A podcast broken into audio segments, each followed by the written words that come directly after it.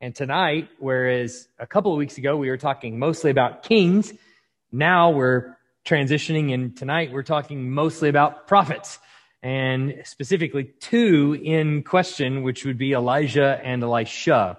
Now, just as a review of the last time we were to, together, at least in this material, we we um, saw that parallel to the reign of Ahab, there was the reign of Jehoshaphat in the south. So Ahab, remember, just mental marker, Ahab was in the north and northern kingdom, 10 tribes, m- mostly corrupt to the core from beginning to end. There's very little reprieve of that at all in the northern kingdom.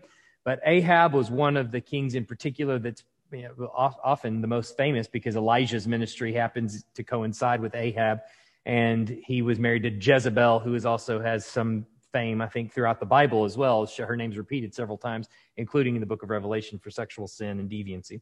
And so uh, Ahab reigns in the north, and Jehoshaphat reigns in the south. And Jehoshaphat, for the most part, remember, uh, his reign was somewhat uneventful and actually, uh, in some capacities, turned the hearts of people back to the Lord, yet he did have many, many grievances, not many, but a few grievances that are, that are noteworthy in the text. And one of those is that in spite of all of his uh, righteousness and his righteous doings, I'm going to try to advance the slide here if I can. All right, we got it. Um, there is, if you see a little mouse come up and click the next slide, it's Robert helping me out back there in the back uh, when my when my clicker gives out. But um, so he he's leading the country in righteousness, but he has these bouts where he wants to wants Ahab to really like him. And so he makes these partnerships with Ahab, including going into Ramoth Gilead, try to get Ramoth Gilead back, in spite of being warned by the prophet Micah not to do that. And Ahab is told specifically, you go in there, and you're going to die. And Ahab goes in there anyway. And it was Jehoshaphat's idea to bring Micah in, in the first place. So to bring him in and, and actually, you know, uh, get another word from another prophet maybe that might be not favorable. And in spite of Ahab's misgivings about doing that, Jehoshaphat insists they do. And Jehoshaphat still doesn't listen to him. And he goes and follows Ahab and they go into battle. And at that moment, it seems that's one of the catalysts, Jehoshaphat's mistake there and being told by a prophet on the backside of that, hey, listen, that's, that's bad and the Lord's going to judge you for it. That seems to inspire a little bit of Jehoshaphat's turn and repentance and leading to some, you know, religious renovations, if you will, in the southern kingdom. And so he begins to appoint judges far and wide throughout the land and begins to take a little bit of, of land back from Ahab in the north and, and different things like that that are necessary for him. And, and so, and, and lead the country in righteousness. But then in spite of all of that, he also then has a marital alliance with Ahab where he gives away his daughter to be married and and um, and so you know th- there's that as well. It seems that they were bent on trying to unite the two kingdoms when God had divided them. Um, in the north, then Ahaziah. Ah, did it flip? It flipped. All right. In the north, uh, Ahaziah occupied the throne of Ahab after Ahab dies, and Ahaziah is um, is steps through uh, some lattice work in an upper upper floor, and well, he, he's dead. All right, so, so his reign was like two years. It was nothing. And Ahaziah, the reason he's important is because the prophecy was that that Ahab's line was going to be taken off the throne. Ahaziah sat there. He died early, and we thought, hey, this might be it. This might be it. But it turns out Ahaziah has a brother. And so the brother takes the throne, and that's where we sort of left off the kings. And so we're going to take a pause on the kings for just now because there is a there is another prophecy that we're really concerned about. And that is one that Elijah had received back when he traveled way down south to the mountain of Moses, right? Where he there received a word from the Lord that uh, that Elijah was going to uh, appoint three people that were going to end up overturning Ahab's reign, as it were. And one of those was the prophet Elisha. So he was going to go appoint Elisha. And immediately after he leaves the Mount of Moses, he finds Elisha in a field. Remember, he's plowing with his dad's oxen. And he says, he puts his, he doesn't even say anything, at least in the text. He just puts his cloak on him And Elisha immediately gets the message, realizes what he's got to do. So he kills all his dad's oxen and burns them alive and then, uh, and then, and then takes off and follows Elijah, just like that. So he is, uh, he is apprenticing under Elijah for some time. We're not really told how many years that is, but he's going along with Elijah. Well, the time has now come for Elijah to depart this earth. And he does not go the way normal people go, apparently. Uh, that is not good enough for Elijah. So he leaves in one of the most spectacular of fashions. Uh, I'm reminded, if y'all ever listen to Rich Mullins back in the day, he has the line, when I leave, I want to go out like Elijah. You know, I'm not, I'm not sure. I don't know. That might be kind of terrifying. But anyway, Elijah is, uh, it's time for him to leave. And, uh, so God tells him that he's not going to die as most men die. He's going to be taken up bodily into heaven. And so Elisha is, who is recently anointed, is going to succeed him. And, uh, he, Elisha was not, was not going to leave his side. He was, he was not, ha- he was not going to be, he was not going to let Elijah depart alone. And so we're going to see that in our passage in, uh, 2 Kings 2, 1 to 8. So let's read there. Now, when the Lord was about to take Elijah up to heaven by whirlwind, Elijah and Elisha were on their way to Gilgal. And Elijah said to Elisha, please stay here, for the Lord has sent me as far as Bethel. But Elisha said, as the Lord lives and as you yourself live, I will not leave you. So they went down to Bethel and the sons of the prophets who were in Bethel came out to Elisha and said to him, do you know that today the Lord will take away your master from over you? And he said, Yes, I know. Shut up. Or be quiet. Keep quiet. I guess is probably how it's actually translated. Elijah said to him, Elisha, please stay here, for the Lord has sent me to Jericho. But he said, As the Lord lives and as you yourself live, I will not leave you. So they came to Jericho. Sons of the prophets who were at Jericho drew near to Elisha and said to him, Do you know that today the Lord is going to take away your master from over you? And he answered, Yes, I know. Shut up. Then Elijah said to him, Please stay here, for the Lord has sent me to Jordan. But he said, As the Lord lives, I bet you'll never guess what he says. As the Lord lives, and as you yourself live, I will not leave you. So the two of them went on. Fifty men of the sons of the prophets also went and stood at some distance from them, and they both were standing by the Jordan. Then Elijah took his cloak and rolled it up and struck the water, and the water was parted to one side and to the other till the two of them could go over on dry ground. That sounds kind of familiar, doesn't it? Sounds a little familiar. That should ring some bells in your mind. What does it ring your ring the bell? What bells does it ring in your mind? Moses, okay. Yeah, there's Moses parting the water. Anything else? Ah, there's another one. Remember, there's another parting of the waters. Shortly after that, the, the parting of the waters on the front end of the Pentateuch in Exodus. And there's a parting of the waters after the Pentateuch in Joshua when the children of Israel actually cross. And that parting of the waters of Joshua is kind of significant, right? I mean, what does it signify that Joshua was able to lead his people across the Jordan River when the, when the waters part? What does that tell you as the reader? Well, it should tell you that like Moses, God is also with this guy, right? So just pin that in your mind for just a second because this all happens for a reason, I think. Uh, so he's taken up bodily and now uh, he's going to leave. And you recognize that along the way, Elisha does not want to leave Elijah's side, but doesn't it kind of seem like Elijah wants to get rid of him? It's, it's sort of like Elijah is sort of, you know, kind of pushing him away. All right, now's the time where we part. You stay here, and I'm the Lord's called me this way. It seems like, and and who knows as far as all the details as to why that is, but it does seem like Elijah does not exactly know how this is going to take place. But he does know that the Lord has called him to the next city, and so he's going to go there. And it may seem like to Elijah that for Elisha to be, Elisha doesn't need to be there, that, that he won't be called on if Elisha is standing there next to him.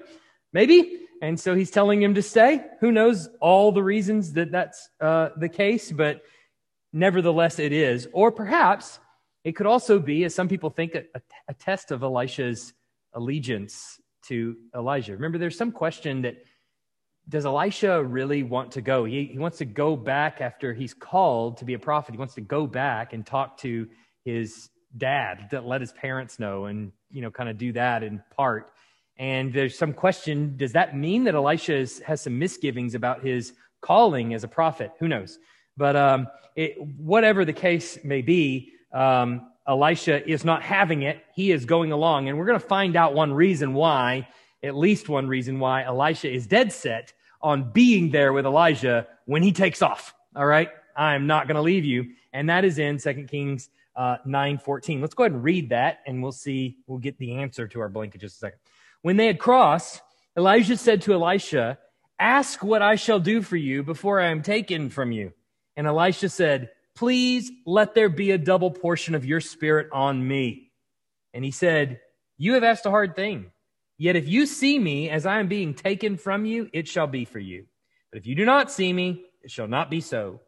And as they went on and talked, behold, chariots of fire and horses of fire separated the two of them. And Elijah went up in the whirlwind into heaven. And Elisha saw it and he cried, My father, my father, the chariots of Israel and its horsemen. And he saw him no more. Then he took hold of his own clothes and tore them in two pieces. And he took the cloak of Elijah that had fallen from him and went back and stood on the bank of the Jordan.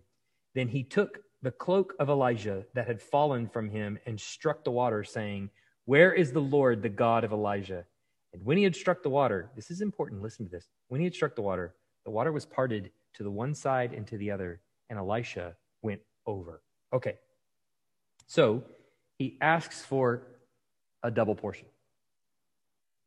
And uh, he gets it. So there's this these chariots of fire that come down, and you have no idea how many people in Christianity want to take this story and just go, squeak right out of the Bible.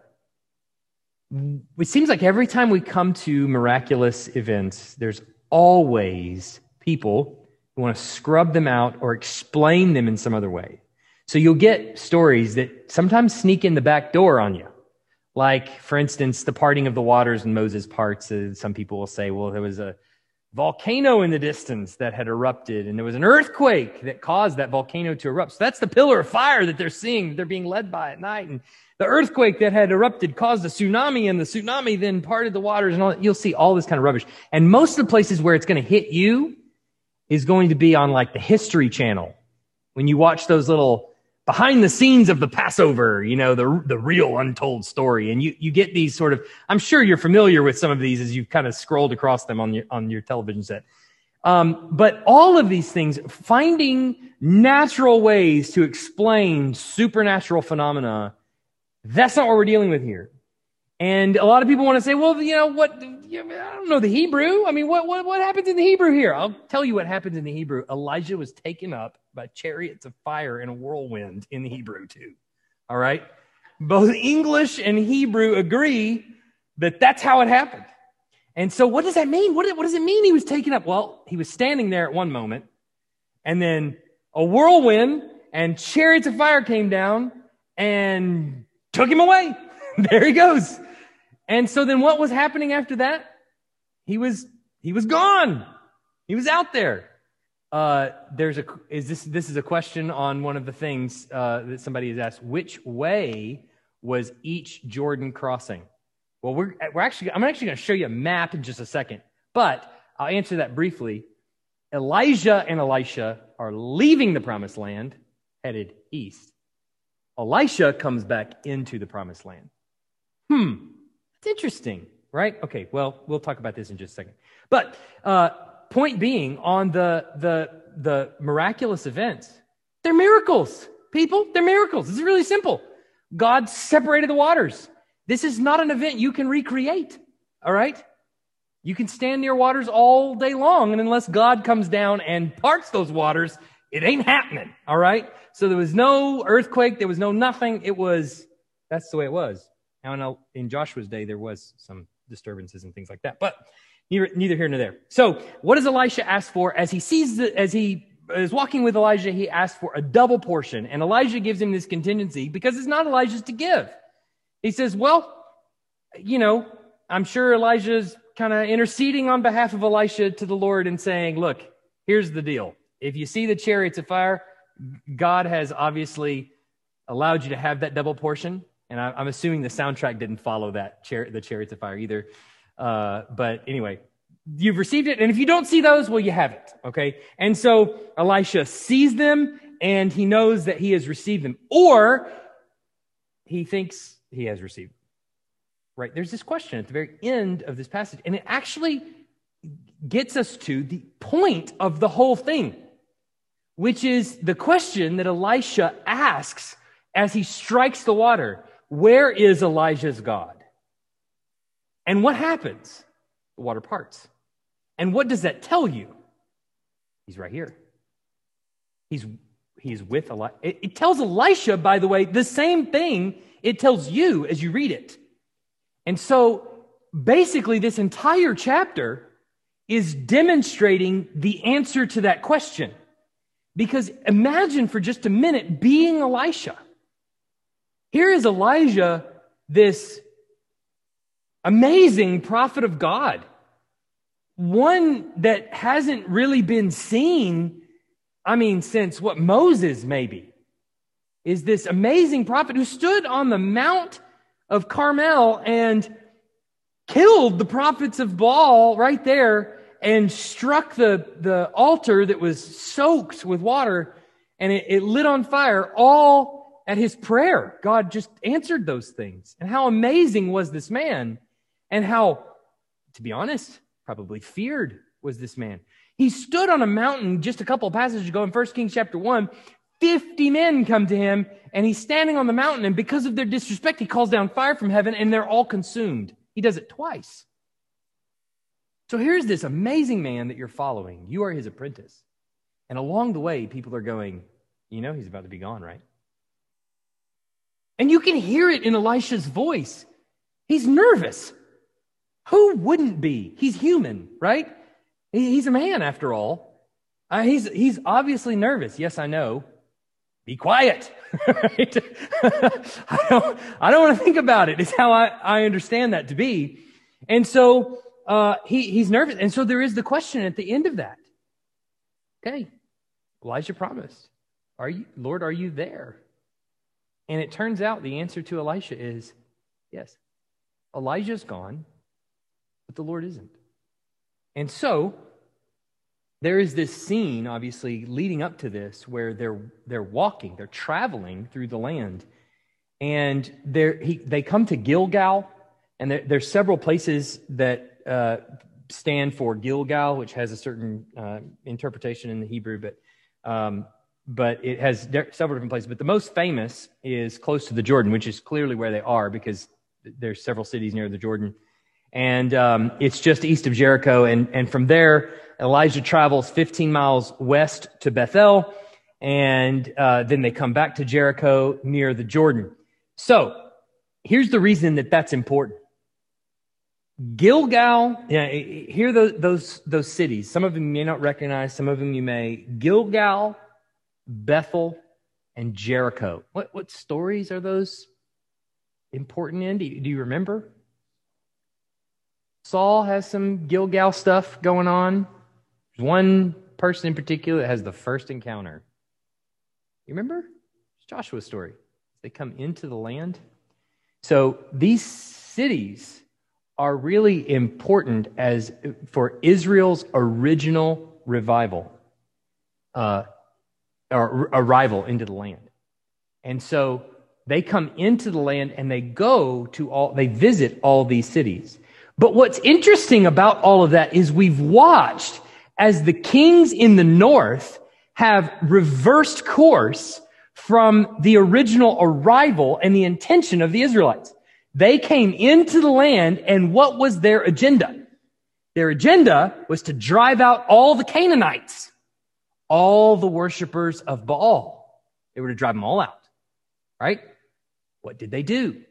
Well, they didn't really do that. They did some of it and they didn't do uh, other parts of it, big parts. So, what was the result? Well, there was this pagan idolatry that was still left in the land. There were still some worshippers of Baal. As time went on, you got to David, who was faithful to the Lord, led his, led the nation in faithfulness for the most part. But then there was Solomon, and things started to go downhill. And then there were kings after kings after kings until we get to Ahab. What do they do? They don't progress in the way David had progressed in driving out the enemies. They don't even progress in the way Solomon had progressed in God giving him rest from all his enemies. In fact, once they had gotten the rest from all their enemies, they regressed to the point where they were back where Ahab was, married to a woman who was a worshiper of Baal and a Canaanite. And he brought her into his palace and slowly the people, or very quickly, the people started to worship Baal again. So now the Israelites have become Canaanites. And so what does Elijah do with Elisha? But he walks back across the river the opposite way Joshua came in. All right, then obviously what happens when Elisha comes back in? He's coming in and he gets the double portion. This is the pathway, by the way. I've forgotten this slide was in here. This is the pathway that they took. So Gilgal, Bethel, Jericho, and then back across the. Uh, Gilgal's not a precise location there, but it'll give you a rough idea. But anyway, Gilgal, Bethel, Jericho, and then back across the land. So that flag, if you can see it, Robert, you might help me with the pointer here. But that flag right there is, we'll, we'll say now the approximate location of where that would have been. Okay. Basically, all they're doing with the flag here is straight across the Jericho, and they're saying probably wasn't far across the across the, the river Jordan. Um, and so around this area, he's lifted up sons of the prophets, probably back this way across the, the Jordan River. They're lifted up. And you're going to see that the, pro, the sons of the prophets are like, is he really gone? We'll see. Um, but uh, uh, point is, Elisha receives his request uh, like an eldest son would expect of his father, a double portion of Elijah's spirit. And Elisha then, as proof that he is able to or he has the, the portion of Elijah's spirit, the double portion, he walks back across the Jordan River. And so now, just like Joshua entered into the land, he's coming back through and he is on a conquest. And what is his conquest? Similar to Joshua, he's going to drive out the worshippers of Baal, which are set up as the house of Ahab, right? The house of Ahab is the one who has taken on all these worshippers of Baal. So basically, Elijah and Elisha are reenacting the story of Israel coming back into the promised land, essentially.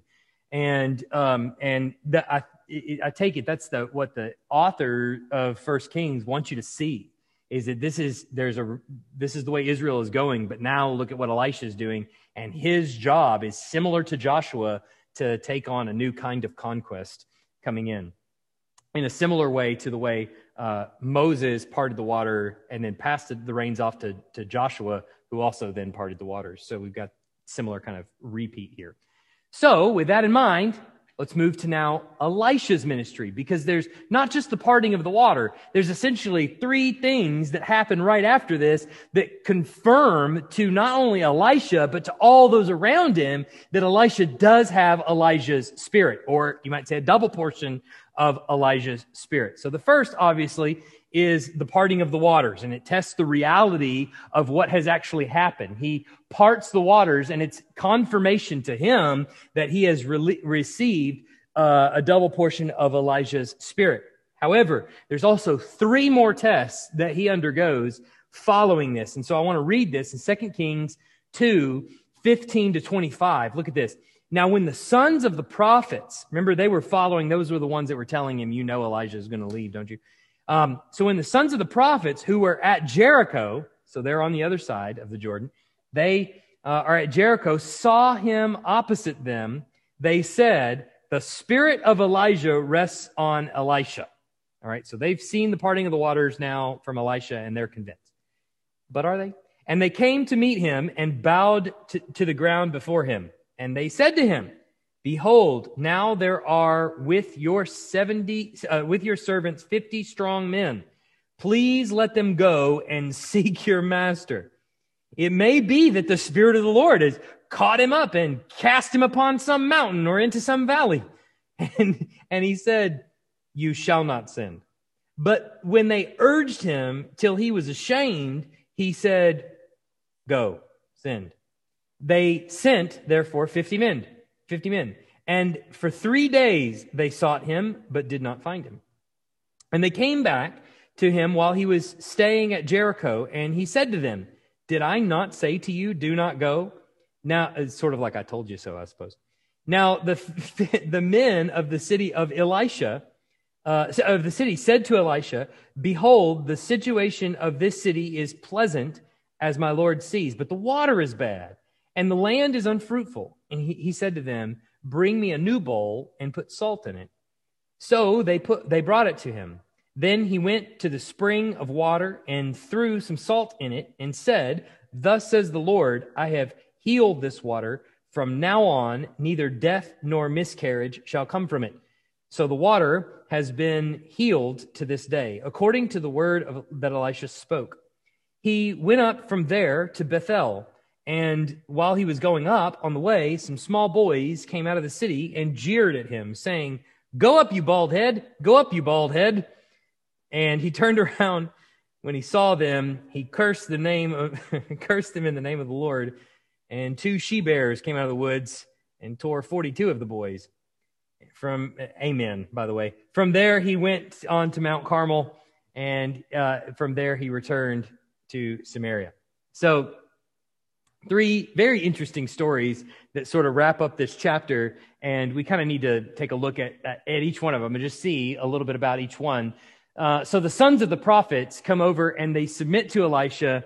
Um, but they obviously observe that there's some strange things that went on with Elijah, and we need to figure out uh, what's going on here. And so perhaps it's true, Elisha, that you have a double portion of Elijah's spirit, but it could also be you don't know. Maybe those chariots of fire just hauled Elijah off 15 miles from here we need to go search make sure he's not, you know, lost on some mountain somewhere.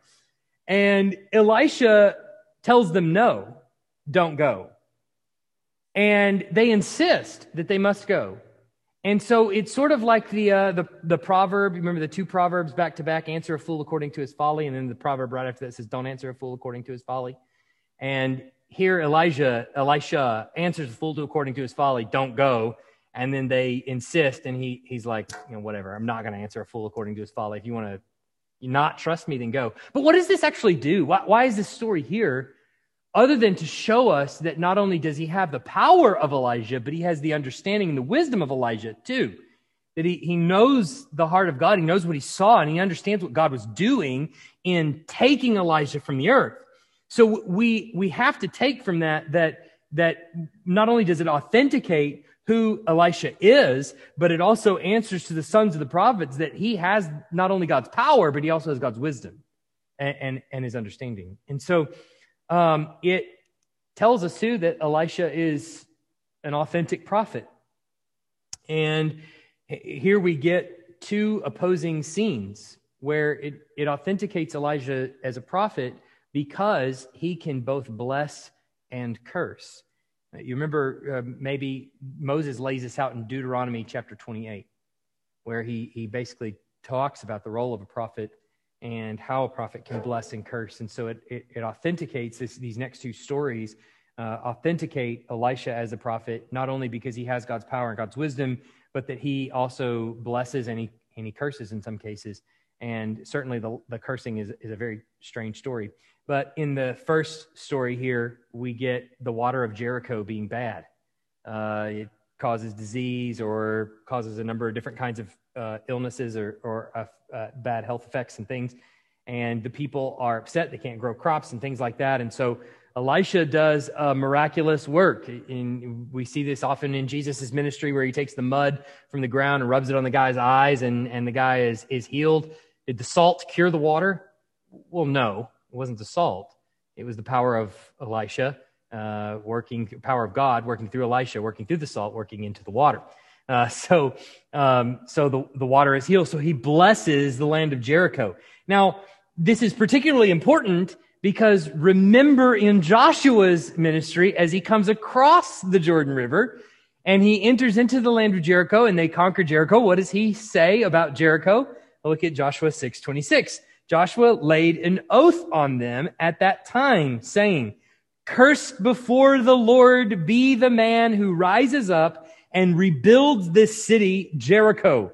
At the cost of his firstborn shall he lay its foundation, and at the cost of his youngest son shall he set up its gate. Now we know there is a connection here, obviously, because the people are drinking water and there's uh, their miscarriage, right?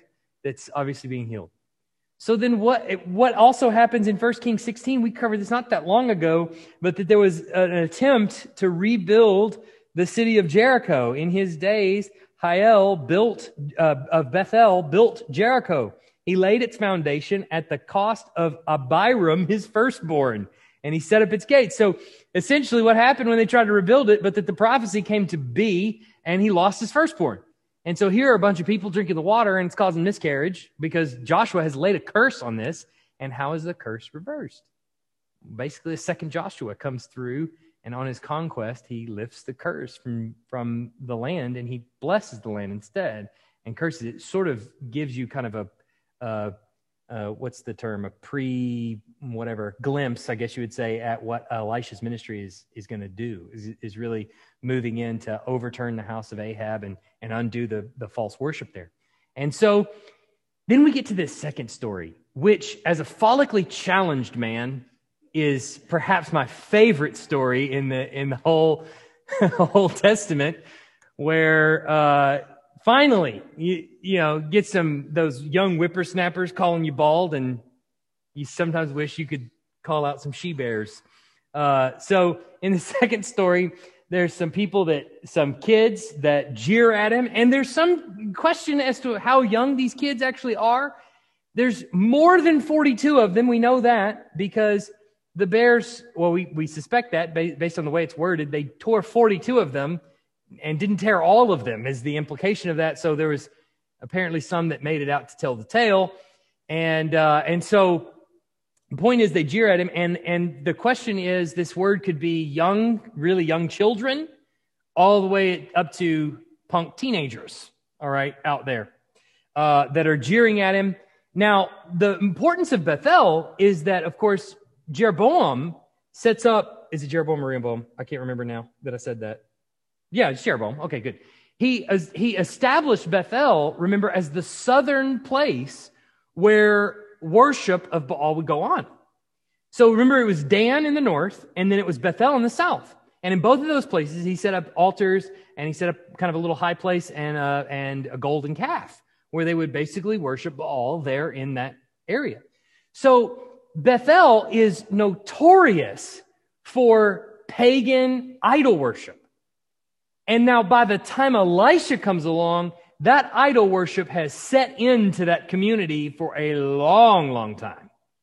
So, what do you think the attitude is around that city toward a prophet of God? Just if you were to have a hunch. If you find typically, not, not always, but often, if you find a very uh, ter- a terrible kid, let's say, who does not respect people that are in authority over them, typically you also find parents who have either not corrected that or, or encouraged it, maybe, right? Most of the time. So it, it tells you a little bit that these, even these young children would come out against a prophet who has just parted waters, by the way, and would utter a some form of a disrespect to him. There's a lot of people who offer a lot of explanations as far as what that actually means. Go up, you bald head, go up, you bald head. I think it's actually not as complex as it may sound. Elisha was bald. Are you ready for this? He's probably bald. All right. um, and so that's one part of it. That explains the baldy piece. Now, what is the go up portion? Well, in that passage, if you look back in, uh, it looks like uh, verse 23, he, same word, went up from Bethel, from there to Bethel. And while he was going up, same word, on the way, some small boys jeered at him. So the go up portion is his path. Remember, he's coming from Jericho so which is down. If you remember the map, it's flat. The rest of the places are up hills. So he's going up to these cities. So for them to tell him, go up, is the same thing as basically telling him, keep on walking, right? All right, bald man, keep on going, right? Keep on walking up the road. So basically what they're telling a prophet of God, you're not welcome in this city. Now, why is he not welcome in that city? Probably because that's a stronghold of cultic worship. And there is some suspicion. What are these 42, this gang of teenagers that are kind of roaming around? It's possible, not saying it's definite, but it's possible that this gang of teenagers are apprentices to the priest, the cultic priest that would be serving there. That would be not uncommon for a teenage boy to be sort of like uh, an assistant or an apprentice to the uh, to the, the priest there. So it's possible that these are not only just uh, teenage boys that are being punks, but are and very disrespectful, but are also perhaps on in the line of succession to be priests next. Neither here nor there. I don't know that for sure, but it's possible that that's what's going on too. So, nevertheless, they are they uh, basically are insinuating that the prophet of God isn't welcome in that city, and I think that's the underlying current uh, underneath it. So he blesses the town of Jericho before him, and then what does he do to this one? He curses it. The two she bears come out of the now these bears. Okay, remind, uh, be reminded, these are covenant keeping bears. All right. And I know that sounds crazy that they would be covenant keeping bears, but uh, the book of Leviticus uh, tells us very plainly that these are covenant keeping bears, and I'll show you that. Leviticus 26 22.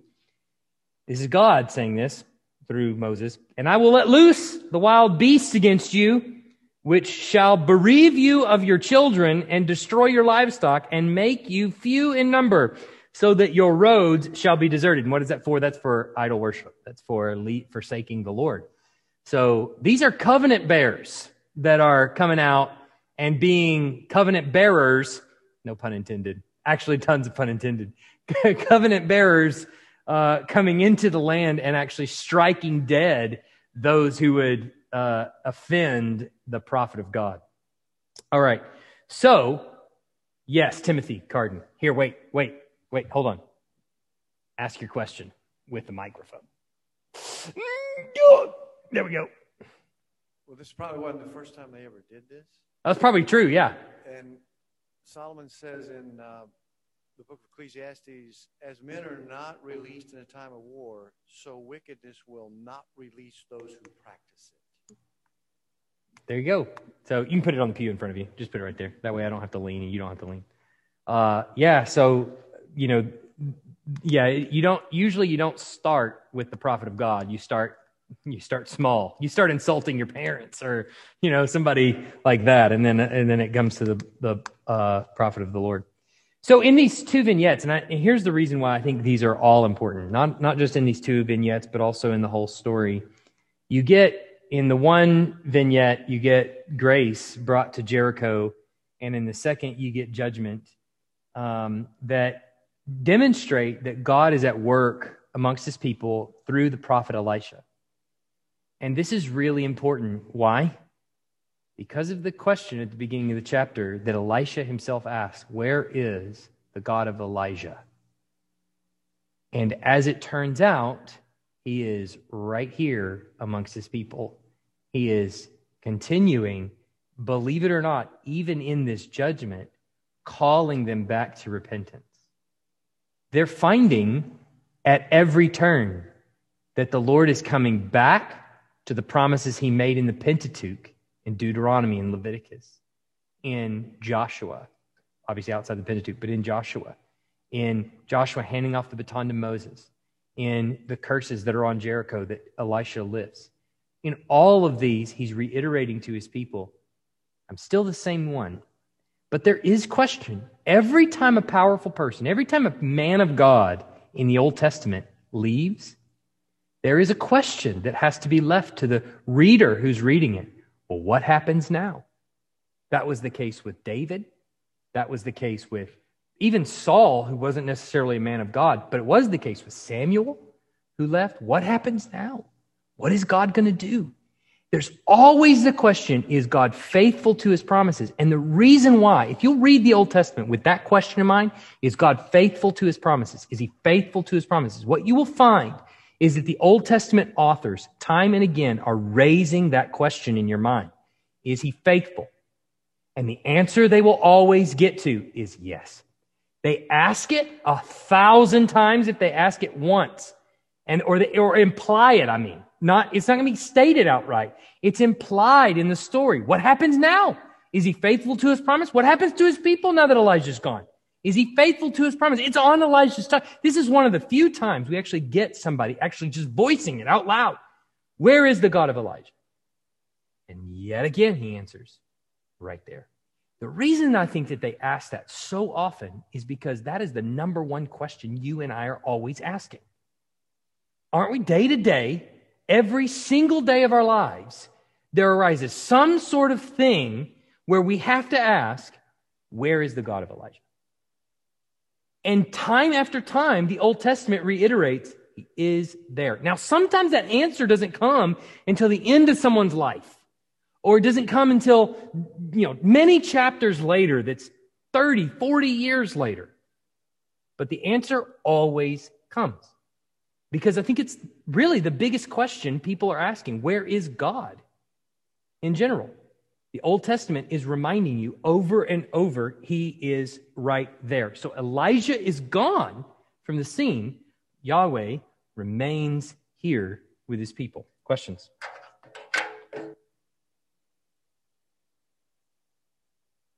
Go ahead, Timothy.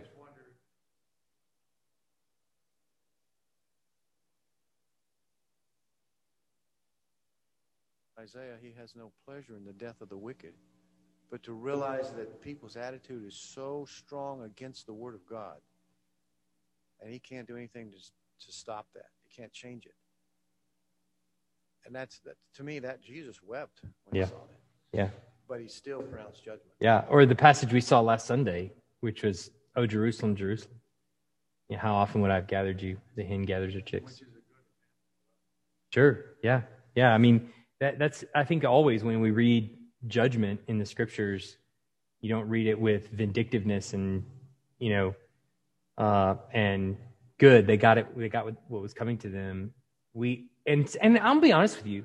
There's sometimes where I read the text of scripture and Jesus attacks Pharisees, or you know, the list goes on of the number of times a righteous man opposes wicked people, and your my thought is is really not one of compassion. It's like good. They got what was coming to them you know? But we really have to fight against that and think, well, that was coming to me too, right? And, but God took that out on Christ. And, and, and so, you know, it, it's, it's one of those that should kind of give us a little pause before we take, get on our, our righteous high horse, you know, and sort of a, attack.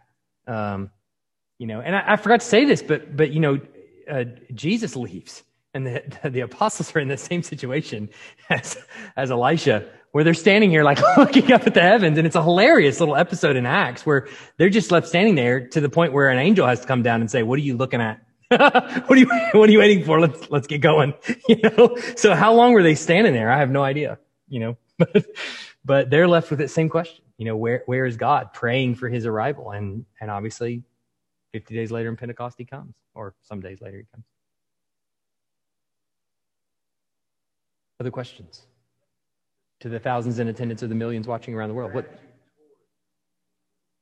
Yeah, attitude of the kids toward the Word of God is. Yeah. Anybody else? Well, okay. All right. Sufficient. What's that? Yeah. He Jeff Jeff Bell said he never saw expected to see the word baldy in the Bible. Uh, it's great, right? Uh, I, I love that. It's a, you know, and, you know, I think just, just know that anybody that teases me for being follically challenged, I'm, I'm, I'm praying for some she bears. Uh, you know, I'm teasing ish. Um, all right, let's, let's pray and we'll get out of here. Heavenly Father, we thank you for time to, to open your word and to just uh, look at it intently and, and examine it from all sides and, um, and just get a lay of the land of the Old Testament and understand the story that's, be, that's taking place there. And as we continue to be reminded of the question that is always before us, where is God? Uh, I, I pray that as often as possible, we can see in the text of Scripture the answer time and again that you are faithful to your promises.